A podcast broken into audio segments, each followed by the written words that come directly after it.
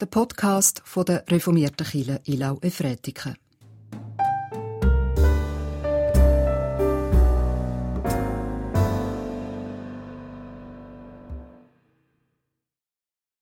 Eine ganz herzliche Begrüßung allen Erwachsenen, den großen Kindern und denen, die fast groß sind, allen Kindern dieser Welt ein herzliches Willkommen und wir feiern unseren Gottesdienst im Namen Gottes, der gute Gedanken über uns hat, im Namen Jesu Christi, der uns von Herzen liebt und im Namen des Heiligen Geistes, der uns umgibt in unserem Alltag und all den Fragen, Sorgen und auch Freuden, die uns beschäftigen. Amen.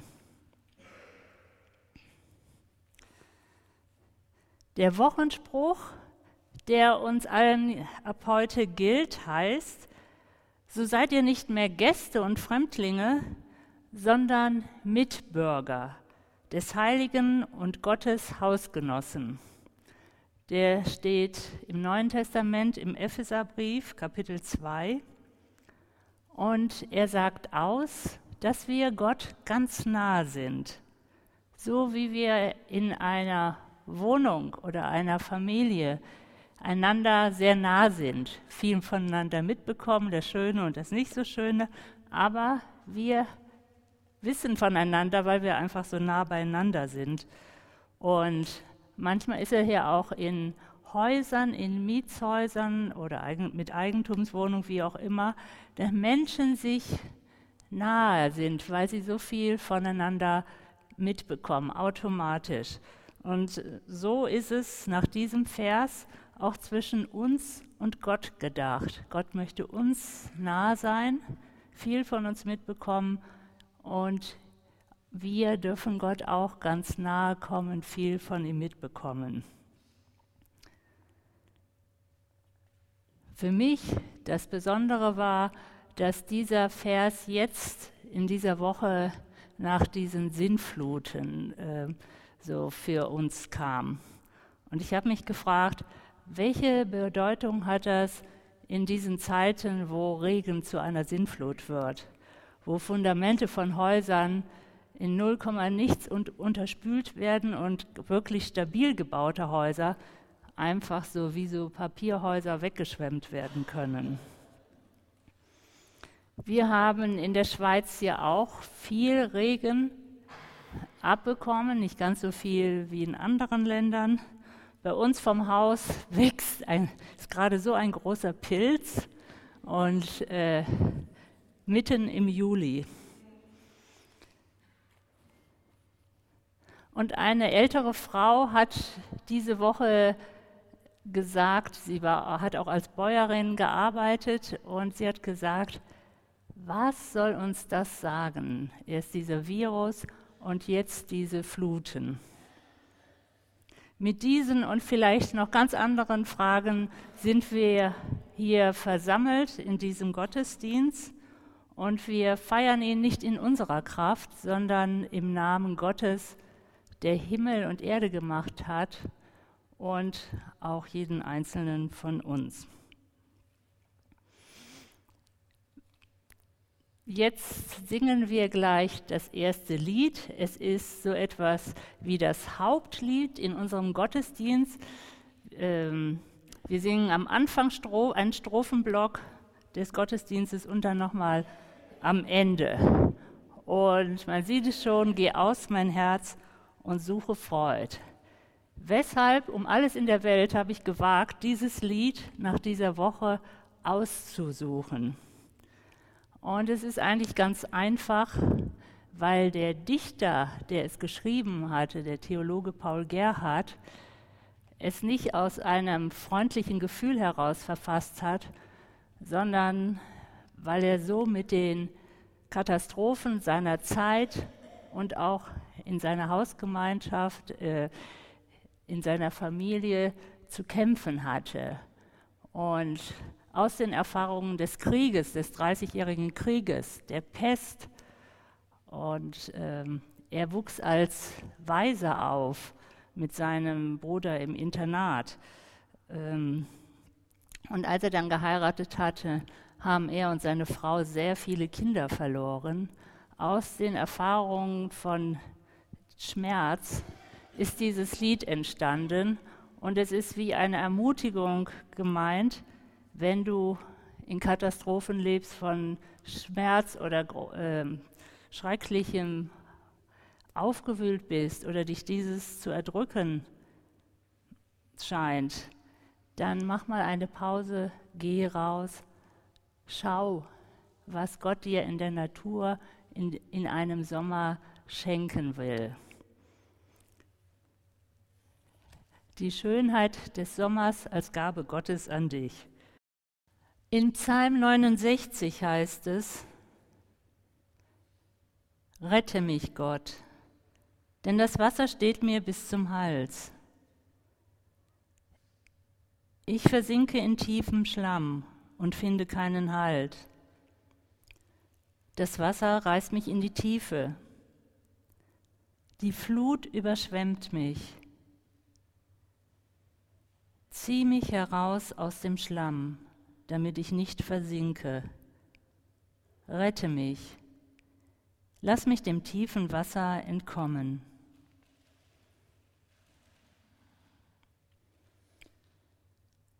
Wir beten.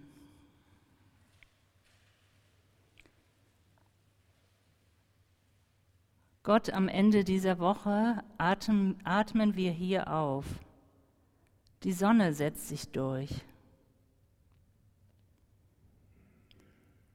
Am Ende dieser Woche stehen andere vor den Scherben ihres Lebens. Kein Stein ist mehr auf dem anderen. Alles ist von dicken Schlammschichten überzogen, durchdrungen. Freunde, Verwandte sind untergegangen. Das Leben ist nicht mehr wie vorher. Warum? Was bleibt? Was wird werden? Was gilt es zu lernen? Gott hilf uns in unseren Fragen, bei diesen und auch den vielen anderen. Sei du in und zwischen uns. Amen. Wir hören gleich den Predigtext äh, für den heutigen Sonntag und der ist ja der ist in der Perikopenordnung, ich habe die Perikope von der Perikope die äh, den Text genommen, er ist vorgeschrieben und er passt am Ende total auf unsere Situation. Ich lese aus 1. Könige 17 die Verse 1 bis 16. Und Elia, der Tischbitter aus Tischbe in Gilead, sprach zu Ahab, so wahr der Herr, der Gott Israels, lebt, vor dem ich diene. In diesen Jahren wird kein Tau fallen und kein Regen, es sei denn auf meinen Befehl. Und das Wort des Herrn erging an ihn. Geh fort von hier und wende dich nach Osten. Halte dich verborgen am Bach Kerit, der jenseits des Jordan fließt. Und aus dem Bach kannst du trinken, und den Raben habe ich geboten, dich dort zu versorgen. Und er ging und handelte nach dem Wort des Herrn. Er ging und blieb am Bach Kerit, der jenseits des Jordan fließt.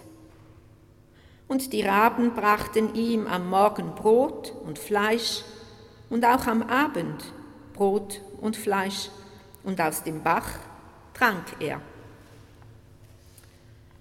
Nach einiger Zeit aber trocknete der Bach aus, denn es fiel kein Regen im Land. Da erging an ihn das Wort des Herrn. Mach dich auf, geh nach Zarephath, das zu Sidon gehört, und bleibe dort. Sieh, einer Witwe dort habe ich geboten, dich zu versorgen. Und er machte sich auf und ging nach Zarephath. Und als er an den Eingang der Stadt kam, sieh, da sammelte dort eine Witwe Holz. Und er rief ihr zu und sagte, Hole mir doch einen Krug mit etwas Wasser, damit ich trinken kann. Und sie ging, um es zu holen. Und er rief ihr nach und sagte, Hole mir doch auch einen Bissen Brot. Sie aber sagte, So wahr der Herr dein Gott lebt, ich habe nichts vorrätig außer einer Handvoll Mehl im Krug und ein wenig Öl im Krug. Und sieh, ich bin dabei, zwei, drei Stücke Holz zu sammeln.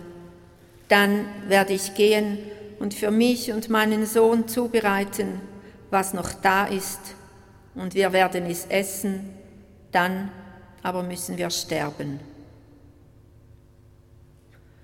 Da sagte Elia zu ihr, Fürchte dich nicht, geh, tu, wie du es gesagt hast, doch bereite davon zuerst einen kleinen Brotfladen für mich zu und bringe ihn mir heraus. Für dich aber und für deinen Sohn kannst du danach etwas zubereiten. Denn so spricht der Herr, der Gott Israels. Das Mehl im Krug wird nicht ausgehen und der Ölkrug wird nicht leer werden bis zu dem Tag, an dem der Herr dem Erdboden Regen gibt. Da ging sie und handelte nach dem Wort Elias. Und sie hatten zu essen, sie und er und ihr Haus, tagelang. Das Mehl im Krug ging nicht aus und der Ölkrug wurde nicht leer, nach dem Wort des Herrn, das dieser durch Elia gesprochen hatte. Liebe Gemeinde, mit meiner Tochter spiele ich manchmal auf langen Fahrten, Autofahrten oder auf einer Wanderung folgendes Spiel. Es geht so, ich sage, gib mir drei Wörter. Dann nennt sie irgendwelche Wörter und ich mache daraus eine Geschichte. Danach ist sie dran, dann kann ich drei Wörter sagen. Mir macht dieses Spiel sehr viel Spaß. Ich weiß ja gar nicht, welche Wörter kommen und dann entsteht die Geschichte spontan. Ganz langsam verbinden sich die Wörter und ein Wort ist auf einmal ganz groß und macht ganz viel aus in der Geschichte und ein anderes ordnet sich dem zu. Also es ist vorher nicht klar, wie die Geschichte ist. Und wenn ich die Geschichte erzähle, dann höre ich mir selbst zu und freue mich darüber, wie diese Worte zueinander finden. Wenn ich die, aus dieser Perspektive auf unseren Predigtext schaue, dann könnten folgende drei Worte ihn ausgelöst haben. Gefahr, Gott, die Lösung. Gefahr. Es war einmal ein schönes Reich. Das war nicht sehr groß, aber sehr tatkräftig. Sie hatten einen König, der eine große Agenda umsetzte. So baute er für Gott einen Tempel. Und dieser wurde groß und prächtig, und die Menschen kamen und wollten in diesem Tempel Gott, zu Gott beten und auch ihm opfern. Dieser König war so weise, dass er bei kniffligen Streitfragen herangezogen wurde. So einmal, als eine Frau sagte, eine andere Frau hat mir mein Baby geklaut. Und der weise König ahnte, wie er die Wahrheit herausfinden konnte. Und so war es dann auch. Seine Klugheit und Weisheit war überall bekannt. Aber schon bei ihm schlich sich eine Gewohnheit ein – und nach dieser Zeit, nach seinem Tod, wurde die Gefahr größer. Seine Nachfolger, die sich ins gemachte Nest setzten, fingen an, sich zu zerfleischen. Sie, trenn, sie stritten und am Ende trennten sie dieses Reich in zwei Teile. Manchmal ging es dann besser und dann nicht so sehr, aber aufs Ganze gesehen war ein Abstieg zu beobachten. So wurde das Recht der Armen öfter mit Füßen getreten und auch Gott langsam aber sicher immer mehr zur Seite geschoben. Die Gefahr für die Menschen in ihren zwei Ländern wurde immer größer. Gott machte sich Sorgen, er ärgerte sich über die Könige. Gott. Wenn Gott sich über ganze Staatsgebilde und Herrschaftssysteme ärgert, was macht er dann? Wird er im Königshof einziehen und diesen aufmischen? Oder wird er eine Gruppenintervention machen oder bei der Hierarchie, bei der Spitze der Hierarchie ansetzen? Nein, Gottes Wege sind nicht unsere Wege. Ich würde es so beschreiben, was Gott im ersten Buch Könige macht. Gott interveniert systemunabhängig. Er verbündet sich mit einem einzigen kleinen Menschen. Nachdem es 16 Kapitel nur um Könige ging und wie sie sich verhalten hat, wird ab Kapitel 17 der Fokus auf diesen kleinen, unbedeutenden Elia äh, gesetzt. Gott investiert sich ab da ganz in ihn, einen Menschen, der eng mit Gott verbunden ist. Er ist mutig. Er lässt sich auf das ein, was er von Gott wahrnimmt und hört. Er hört damals genau das Gegenteil von dem, was wir letzte Woche erlebt haben. Lautstark kündigt er keine sinnflutartigen Regen an, sondern, Regina hatte es gelesen, in diesem Jahr wird kein Tau vom Himmel fallen und kein Regen. Und faktisch ist das genauso bedrohlich, wie wenn Wassermassen vom Himmel fallen. Kein Regen bedeutet, die Saat kann nicht wachsen und am Ende haben Mensch und Tier und Natur eben nichts zu trinken. Es ist genauso tödlich wie eine Flut. Die Lösung. Elia hat weiter in dieser Situation ein offenes Ohr für Gott und Gott schickt ihn zuerst an einen an einen Fluss, da ist ja noch Wasser und Elia kann daraus trinken und in der Bibel wird erzählt, ein Rabe versorgt Elia am Morgen und am Abend mit Brot und Fleisch. Das ist sehr, sehr komfortabel für die damaligen Verhältnisse. Aber wie zu erwarten ist, trocknet der Fluss dann bald aus und Elia bekommt den Impuls, woanders hinzugehen, in eine andere Stadt und dort eine Frau anzusprechen. Er macht das, er geht in diese andere Stadt und bittet die Frau, ihm was zu trinken zu geben. Das macht sie.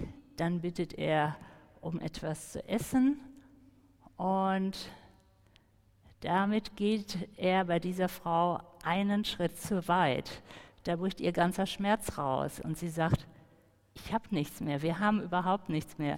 Wir haben noch ein bisschen Mehl und ein bisschen Öl und mein Plan ist, für mich und meinen Sohn noch einen, äh, einmal Brot zu machen und dann auf den Tod zu warten. So weit am Ende sind wir. Ich kann jetzt nichts für irgendwen anderen machen. Und Elia sagt zu ihm, was, äh, was sie trotz alledem machen soll. Ich würde sagen, das ist äh, Gottes Lösung für sie. Er sagt, mach mir, ein, mach mir etwas und dann wirst du genug haben. Und äh, die Frau lässt sich darauf ein, auf diesen Vorschlag von Elia und schaut sozusagen von ihrer Situation weg und macht für den Fremden, für den Elia etwas zu essen und ihr Mehl heißt es und ihr Öl gehe nicht aus. Also Mutter und Sohn verhungern nicht.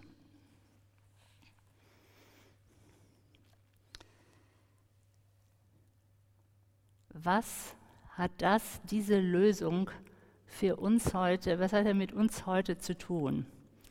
Für mich ist so, eben habe ich schon vorhin schon angedeutet, ist so offensichtlich, dass Dürre oder Flut, es ist alles dasselbe. Und wir haben ja in der letzten Woche unterm Strich in der, in der Schweiz haben die Menschen es irgendwie noch überlebt und sind gut davon gekommen. Die Fluten waren hoch, aber nicht ganz so massiv wie an anderen Orten in Europa. Aber trotz alledem, die Klimakrise ist groß und gewaltig. Im letzten Jahr sind im Sommer sind mehr Menschen an der Hitze gestorben, also an der Veränderung unseres Klimas, als an Corona. Experten aus den unterschiedlichsten Richtungen sagen, wir haben vielleicht noch zehn Jahre zur Verfügung, in denen wir noch viel verändern können. Und, und sie sagen, die, die Fluten, die Stürme und das Feuer, das wird immer mehr. Es deutet sich jetzt schon an.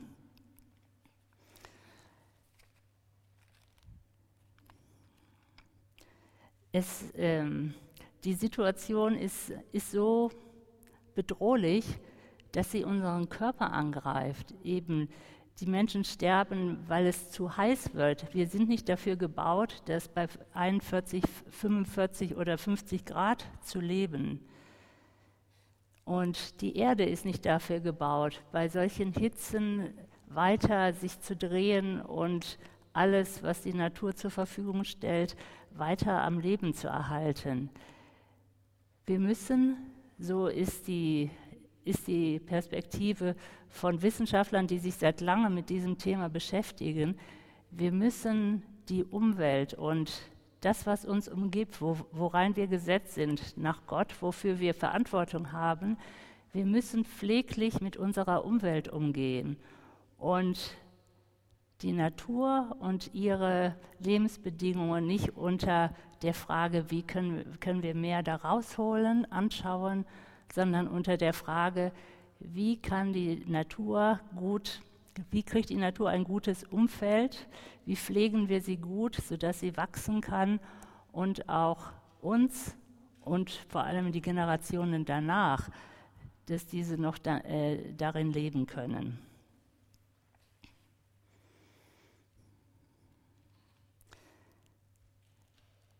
Als Elia die Witwe trifft, sagt er ihr,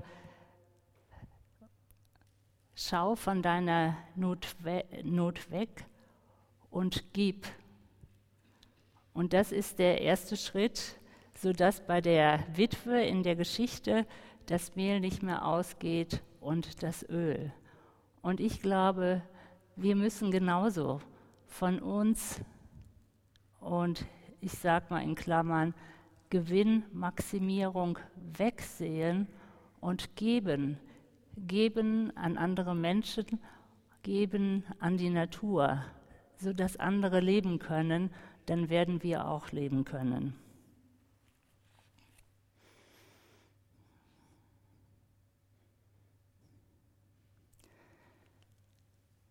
Ein Wissenschaftler, der sich mit dieser Frage äh, viel beschäftigt hat, hat, oh, hat gesagt, wenn man in die Geschichte guckt, dann sieht man die Menschen, die fällt uns Menschen sehr schwer, uns zu verändern. Und ähm, es fällt uns auch schwer, Gefahren zu erkennen. Und äh, wenn ich jetzt die Geschichte meines Landes äh, von Deutschland nehme, es hat diesen brutalen Krieg des, äh, gebraucht, bis die Menschen, also ein großer Teil der Menschen, noch nicht mal alle, aber eben dann endlich mal ein großer Teil der Menschen, bis die Menschen bereit waren zu sagen, wir sind einen falschen Weg gegangen.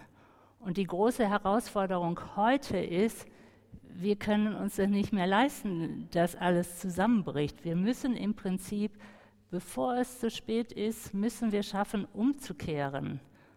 Und das ist der große Ruf der Natur an uns und auch unsere große Aufgabe, wo wir hier erwachsen, wo wir hier erwachsen sind, ist unsere Verantwortung, dass wir schaffen, mit Gottes Hilfe, dass wir schaffen, die Zeichen der Zeit zu erkennen und Bedingungen zu schaffen, die für Natur und Mensch angemessen sind. Und äh, die sind dann auch automatisch angemessen für den Norden und den Süden. Es betrifft ja, alles ist ja sehr miteinander verhängt. Und der erste Schritt eben der Bibel ist, wegschauen, einmal, einmal kurz, wenn der Ruf kommt, wegschauen von mir selbst und meinem Leid und jemanden, der was möchte, der etwas braucht, ihn zu unterstützen. Und dann geht Gott weiter. Gott geht auch in der Geschichte mit Elia und der Witwe. Die Geschichte ist an der Stelle nicht zu Ende, sie geht weiter. Und Schritt für Schritt sozusagen von Elia hören, immer wieder neu auf Gott zu hören und auch neu auf andere Menschen, auf Wissenschaftler zu hören und weitergehen. Das ist für mich der große Ruf dieser Geschichte, der große Ruf der letzten Woche. Wenn ich diese Geschichte zusammenfassen würde, habe ich ja gesagt, da kommen für mich drei Themen vor. Gefahr, Gott und die Lösung. Und ich wünsche uns als Kirchgemeinde und jedem Einzelnen Gottes Segen, dass wir immer wieder auch ernst nehmen können, wenn eine Gefahr wirklich schlimm ist, die ansehen und zu Gott bringen auf Gott hören, auf andere Menschen hören und dann nach der Lösung suchen oder hören, was ist der nächste Schritt. Dabei wünsche ich uns den Segen Gottes, dass wir uns auf den Weg machen und gegenseitig dabei unterstützen. Amen. In dieser Woche wurde beerdigt Anna Brünger verwitwet und sie lebt am Schluss im Altenheim am Märtplatz 19 in Efretikon, war aber eine Bäuerin aus Ilnau. Sie verstarb im 92. Altersjahr und war verwitwet. Wir beten für sie und ihre Angehörigen. Gott, wir danken dir für Anna Brünger, für ihre Kraft, sich auch in der Natur einzusetzen und Landwirtschaft. Und wir bitten dich für alle, die um sie trauern. Segne sie und behüte sie. Amen. Am Ausgang sammeln wir für Church School Service in Jerusalem und da geht es darum, Kinder aus, mit einem unterschiedlichen Hintergrund, sowohl religiös als auch sozial, äh, denen einen guten Raum zu schaffen und auch Chancen, beruflich etwas zu werden.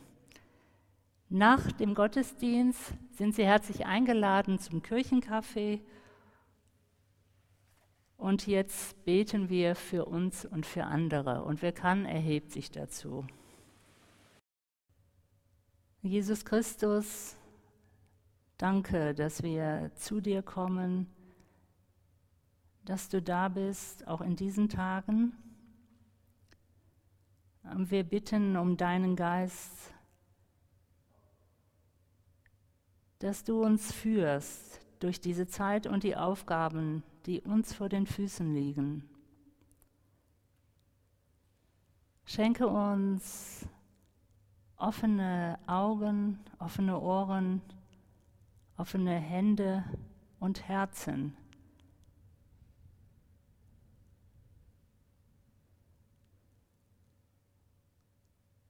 Und zeige uns Schritt für Schritt, was dran ist. Wir bitten dich für die nächsten Generationen um Segen und Schutz und auch eine gute Verbindung zwischen uns und ihnen und dass wir gegenseitig füreinander sorgen können. Wir beten für die Natur hier in unserer Stadt und darüber hinaus. Danke für alle, die in der Landwirtschaft arbeiten. Danke für die Politikerinnen und Politiker, die darum ringen, wie wir gut mit unserer Umwelt umgehen. Danke für die Erzieherinnen und Erzieher, für Lehrer und Lehrerinnen, die Kinder prägen und ihren Horizont öffnen, auch für die Natur. Danke für alles, was wir aus der Natur lernen können, wie sie uns erfreut, auch die Tiere,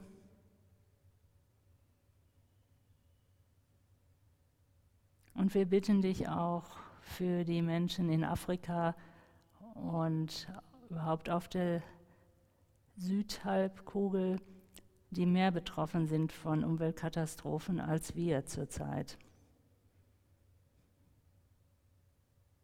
Und was uns noch auf dem Herzen liegt, legen wir in das Gebet, das Jesus uns gelehrt hat.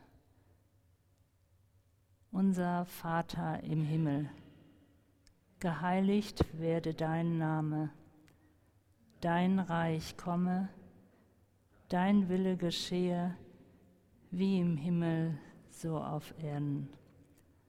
Unser tägliches Brot gib uns heute und vergib uns unsere Schuld, wie auch wir vergeben unseren Schuldigern. Und führe uns nicht in Versuchung, sondern erlöse uns von den Bösen. Denn dein ist das Reich und die Kraft und die Herrlichkeit in Ewigkeit. Amen. Gott segne dich und behüte dich. Gott lasse sein Angesicht leuchten über dir und sei dir gnädig. Gott erhebe sein Angesicht auf dich und schenke dir seinen Frieden. Amen.